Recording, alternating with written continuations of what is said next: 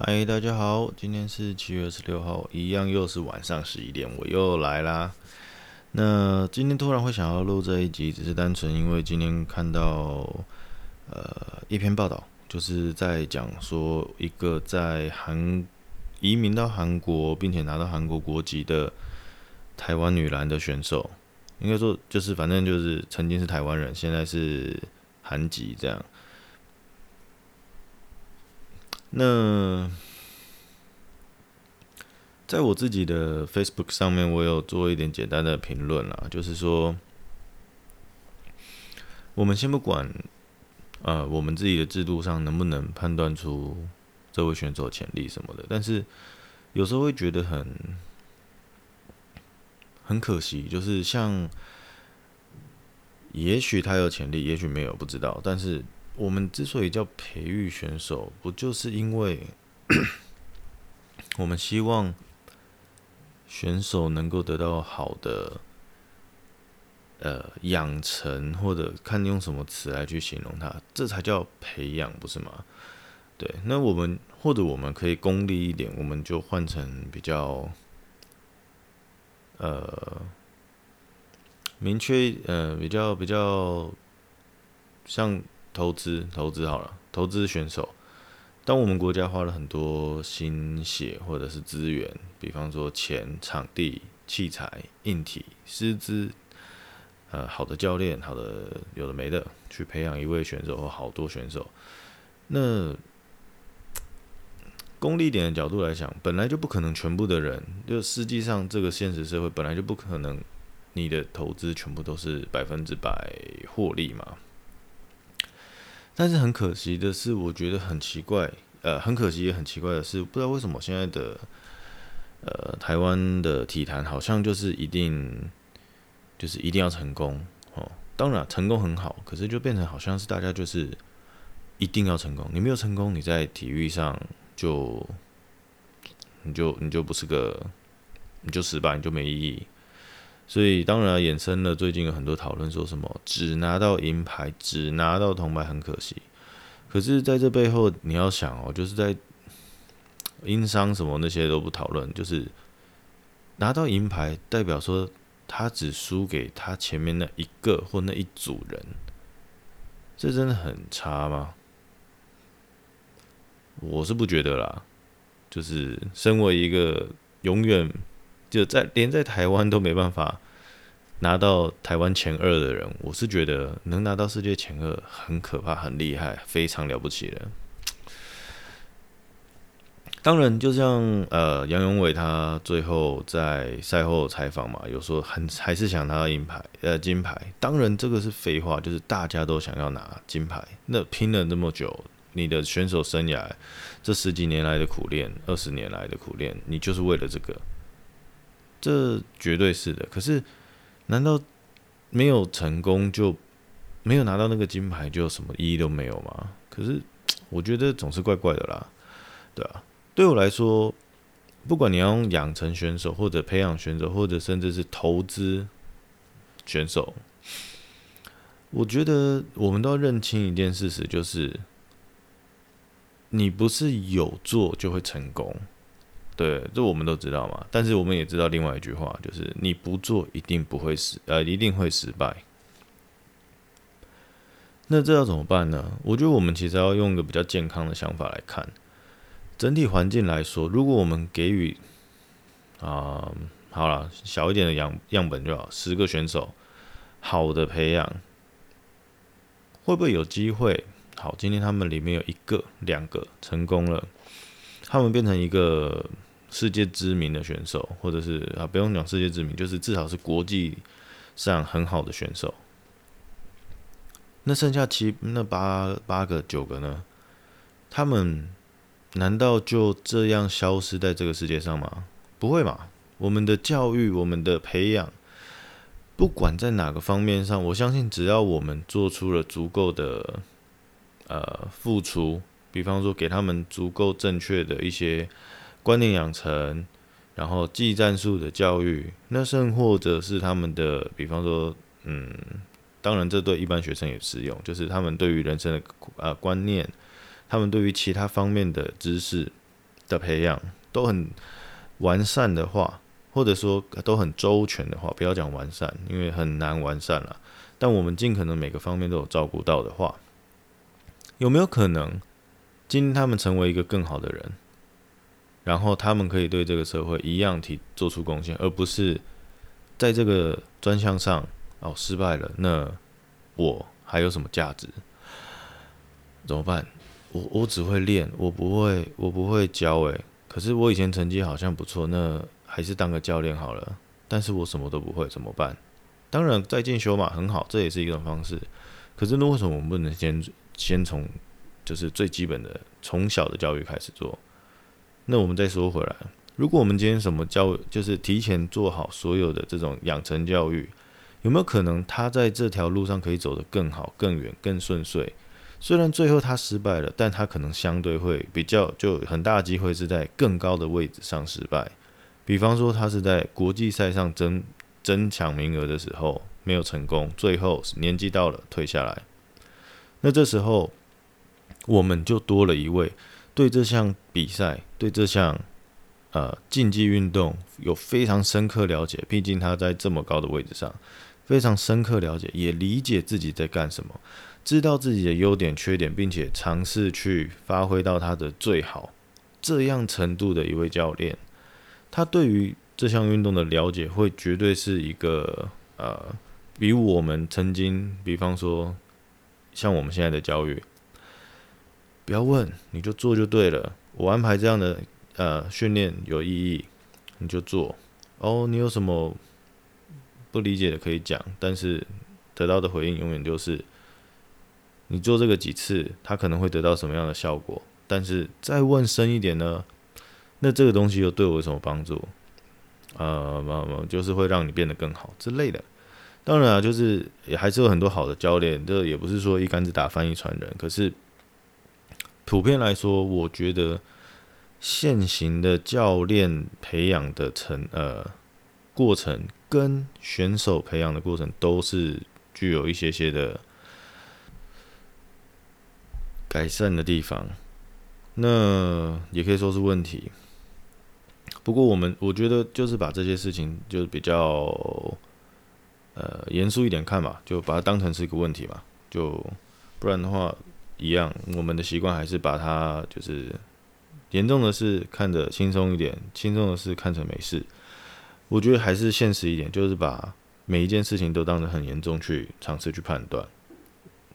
所以现在的话，就是变成说，我们要尝试去分析一下我们背后，诶，这些制度到底出了什么问题。所以长期来看，我觉得你要怎么去让选手的这种培育过程中，能够让他深刻理解到这项运动背后要怎么，比方说怎么取胜，怎么去呃学习适合自己的方式。判断什么是自己适合的训练，这都很重要嘛。其实是你可以看到，像现在远的有像铃木一朗，他很理解自己要什么，并且他在自己的这项哲学、这样的训练哲学上走得很远。那又或者是像现在近代的大谷翔平，那他理解自己在干嘛，他很小的时候就已经安排好自己要怎么训练。当然，这些人都是天才中的天才，我们可能没有办法像这样子去大规模的推广。让所有选手都理解自己要干嘛。可是，如果有一个人能够去告诉他说：“你应该好好去想一想，你怎么做会更好，并且引导他去理解他的身体，他的呃先天条件上要怎么去改善，能够让他在这个呃比赛上，在这个竞技上能够发挥得更好，走得更远。”这样是不是听起来好像合理一点？那我认为这样子的方式能够让他们知道自己在做什么，并且找出适合的东西的话，第一个，他们当然就是可以更可能的延长自己的选手生涯。毕竟我知道我在干什么，我能够理解我的身体的状况，我能够找到适合我的教练，还有环境，我才能够尝试做到更多更久。那同样的，我能更理解自己的话，我的身心健康是不是会更容易的发展？不会至少变成说，我都不知道自己在干什么，我只是上场打球，我只是上场做教练教我做的事，我到底在干嘛？我到底是谁？你自己都不理解自己的情况下，我不认为这位选手能够走到很远。所以我觉得基于以上几点，我们真的要很呃在意这种这种选手的长期的从小的培养。那又或者说，比方说像我们刚刚有提到其他方面的知识，呃，也许是教学，也许是表达自己的能力，也许是观察别人的能力，也许是可能。他说不定其实有数理方面的天分，只是因为他一直以来都在呃体育班，他一直以来都在玩自己的运动，我们没有发现而已。那当然也有可能会不会他有很好的音乐天分，还有其他方面我们从来都没有让他有机会发掘的天赋。我们也会常常去看到，就是美国、欧洲、澳洲等等，就是等等的体育大国，他们的选手很多。在自己的专项上退休以后，转向或者说不叫退休了，就是直接转向。比方说到冬奥、冬季奥运，OK。比方说田径选手转成就是呃雪车，然后或者是一些其他类似呃类似原本专项的运动，他们可以很好的把曾经的训练转移到这种他们新的项目上，这种。的转换，当然一方面需要有人一样给他一些意见，让他了解到新的项目可能是需要什么。但这样的情况，如果他自己不理解自己，他不了解自己，那他也不可能很好的直接转换，可能一下子就可以进行比赛。所以，我真的还是很认为一件事，就是结合上上一集我们提到的，不管是肌力点教练，不管是技术教练。又或者选手，就是我们这种培养的这种制度啊，就是好像都还不是很完整啊。这就我觉得这样说可能比较正确吧。就是不管你今天相信什么，不管你今天会什么，那你在成长的过程中，你有没有得到很好的发展，知道自己要什么，并且相信它，然后学习它，然后当你比方说成呃你是选手，你达到一定成绩，你上不去以后。不管你要转成肌力体教练，不管你要转成技术教练，你必须要有这样子的教学能力嘛。你讲的东西选手听不懂，那他要怎么成长？你讲的东西选手不理解，他要怎么做到你要的？当你们两个之间没有良好的沟通，只有命令的时候，只有一个指令的传达的时候，那这样要怎么去帮助这位选手呢？那当然，大家不要理解我的意思，就是可能比较不对。就是我不是说这种指令式的教学不对，或者说不能。可是，当然有些情况下，你必须让他先做，他可能就会理解。那但是大部分的情况下，我相信我们学习最快的方法，只要是人类能够学习最快的方法，都是你知道自己在做什么的时候，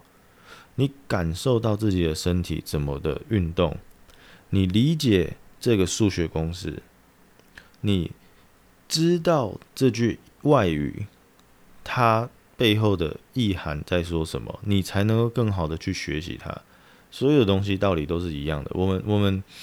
不管学习什么，其实你都必须要真正知道它背后在干嘛。所以这就是我觉得我们可能真的很。呃，教育上缺乏的，养成上缺乏的这部分，那我们这边也还不讨论到，就是可能，呃，你学什么，我学什么，我们这部分都还不讨论，我们只是单纯在讨论一些选手背后学习的呃方法，他的方向，他怎么去培养。那我觉得这部分真的还是差非常多了。那我希望不管是在呃，应该说，我期待，不管是在以选手的健康啊，或者说，甚至是对整个大环境来说，我们可能可以培养出更多好的教练，培养出更多好的选手。这部分上，我我真的很希望，选手也要有一些自觉啦，就是如果这个环境不是这么的友善，那我要怎么去做来提醒自己、提升自己？OK，你如果对这项运动真的有一定的热忱，我相信很多人在不断的训练的过程中，他会被逐渐消磨掉。可是，如果你对这件这项运动还有一定的热忱，为什么不尝试去学习呢？就是除了学校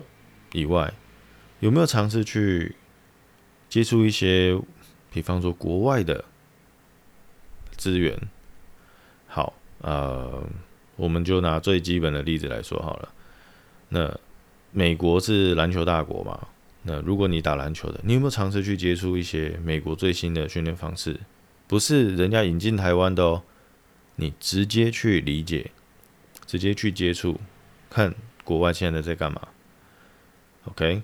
那又或者好，比方说，假设你是打橄榄球的，你有没有去直接接触过英国在怎么练？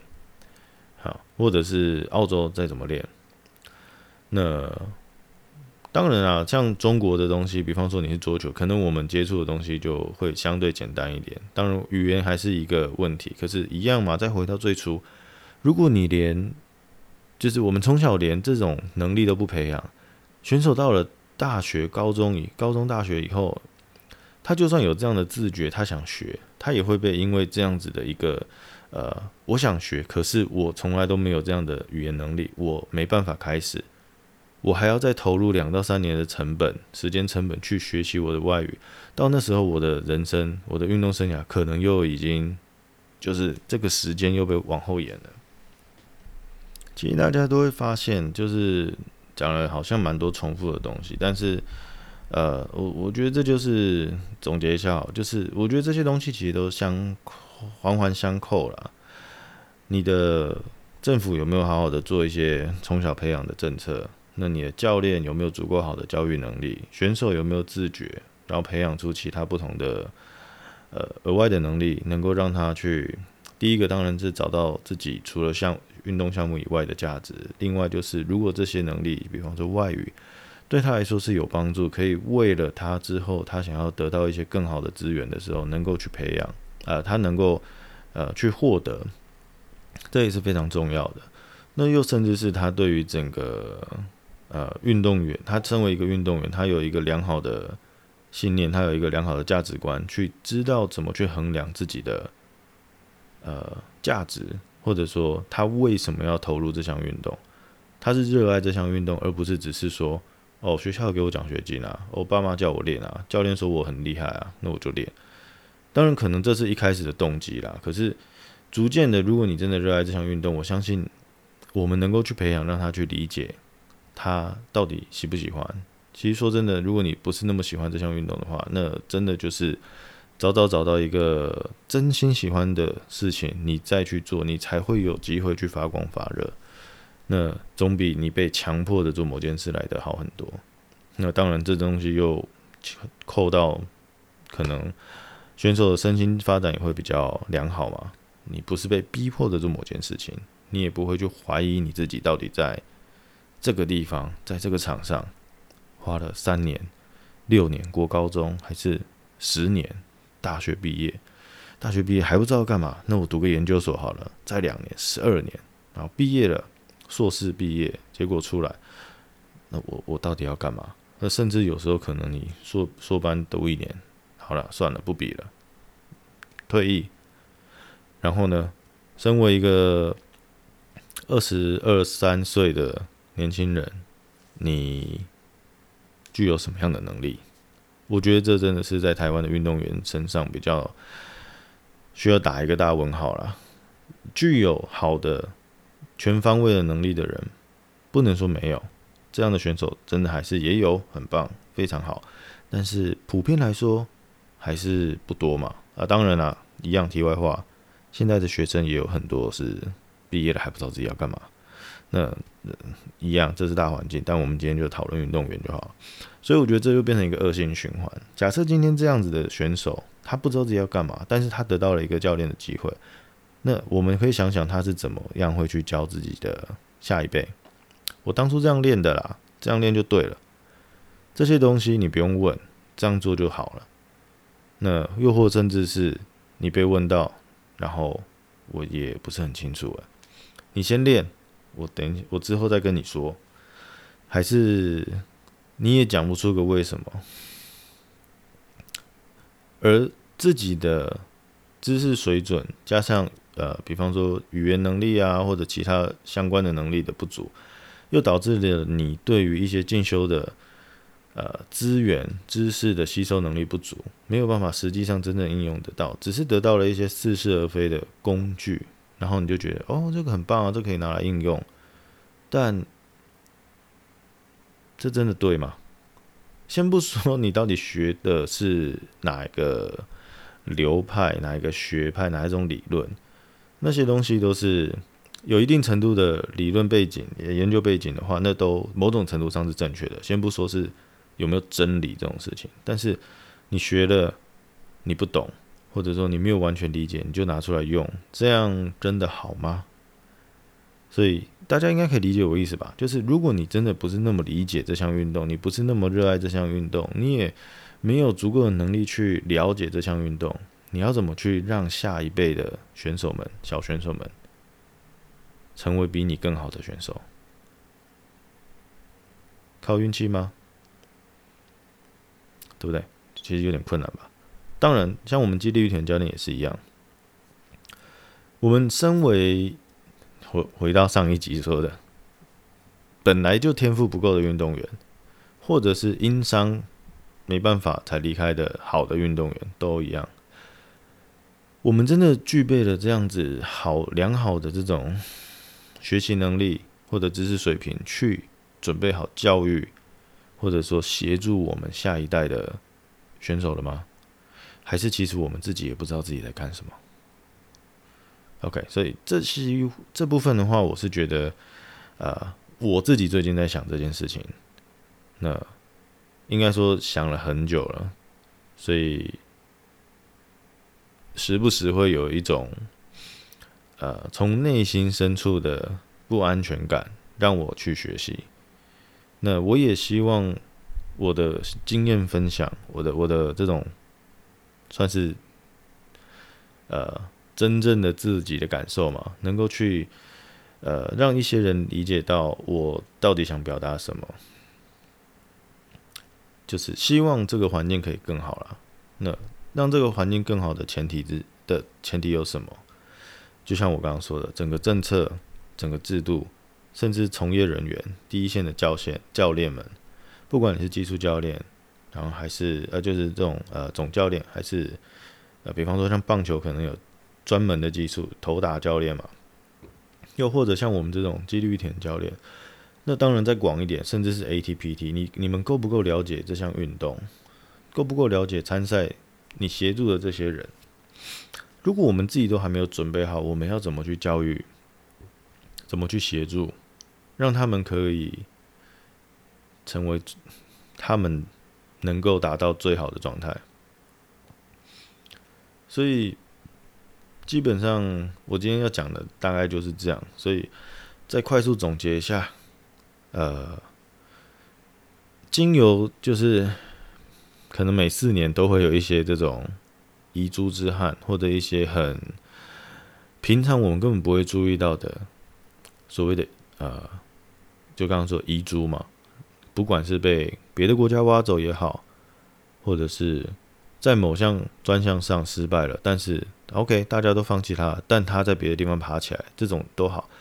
为什么我们常常会看到，就是在台湾，你永远，你你你很难看到这种，呃，哦，政府或者说整个协会，或者说整个。我们知道这项运动中未来会出现几个很厉害的人，因为我们把他培养得很好。我们大部分情况都是看到，就是诶，最近某一位选手突然表现很好，我们可以期待他一下。呃，我觉得后者的状况似乎比前者来得多啦。那也很多情况是，这种后者出现突然黑马蹦出来以后，吃天分，吃自己的。呃，身体条件撑在一定程度的成绩，然后运气好，可能得到了国家的资源，能够出国，能够有国外的教练来去协助他，然后自己也足够努力，可能有一定程度的英文能力，或者是他有足够的知识程度去分辨这这教练教给他哪些东西是好的，哪些东西是可能不适合他的，然后去沟通，最后变得更好的自己，然后 OK 代表台湾出去夺牌，或者是成就自己的荣耀，这都很好。但是更多的情况，我觉得应该是我很棒，我很厉害，然后到了某一个层级以后，你也不知道教练教给你的对不对，或者你可能知道，但你不知道怎么去表达，你也不知道怎么去挑选自己适合的地方，最后你就只能接受可能不太适合自己的教呃的的训练，然后受伤复健，重新回到场上，然后一样不适合你嘛。再受伤，再复健，然后你的高中三年、大学四年就这样结束了。然后最后你毕业的时候，就只是在想，为什么我要练这个这么久？虽然这是一趟美好的回忆，可是我当初是不是不应该练？OK，当我可能讲的有点，不见得大家都这样想啦，但是我觉得说不定有些人是这样想的嘛。那但不管如何，这样的。再怎么样的这种假设的情况，都不会比我们好好的给他一个良好的环境，让他知道自己要做什么，然后让他去承担自己能够做到的最好，或者是自己去放弃。我们旁边的人协助他的部分足够了，剩下的就是看他自己能走到哪一步，而不是。到最后，从旁观者的角度都知道，要是有人能够给他更多的协助就好了。这种感叹，我是会觉得非常可惜。那一样，今天时间比较晚，了就快速的跟大家分享一下我的想法。那可能有些地方会绕的比较多，那一样，大家先就多多包容。可能最近还会有一两集，我会找一些朋友。帮就是跟我们分享一下他们对于某些事情的看法。那今天就先到这里，各位晚安，拜拜。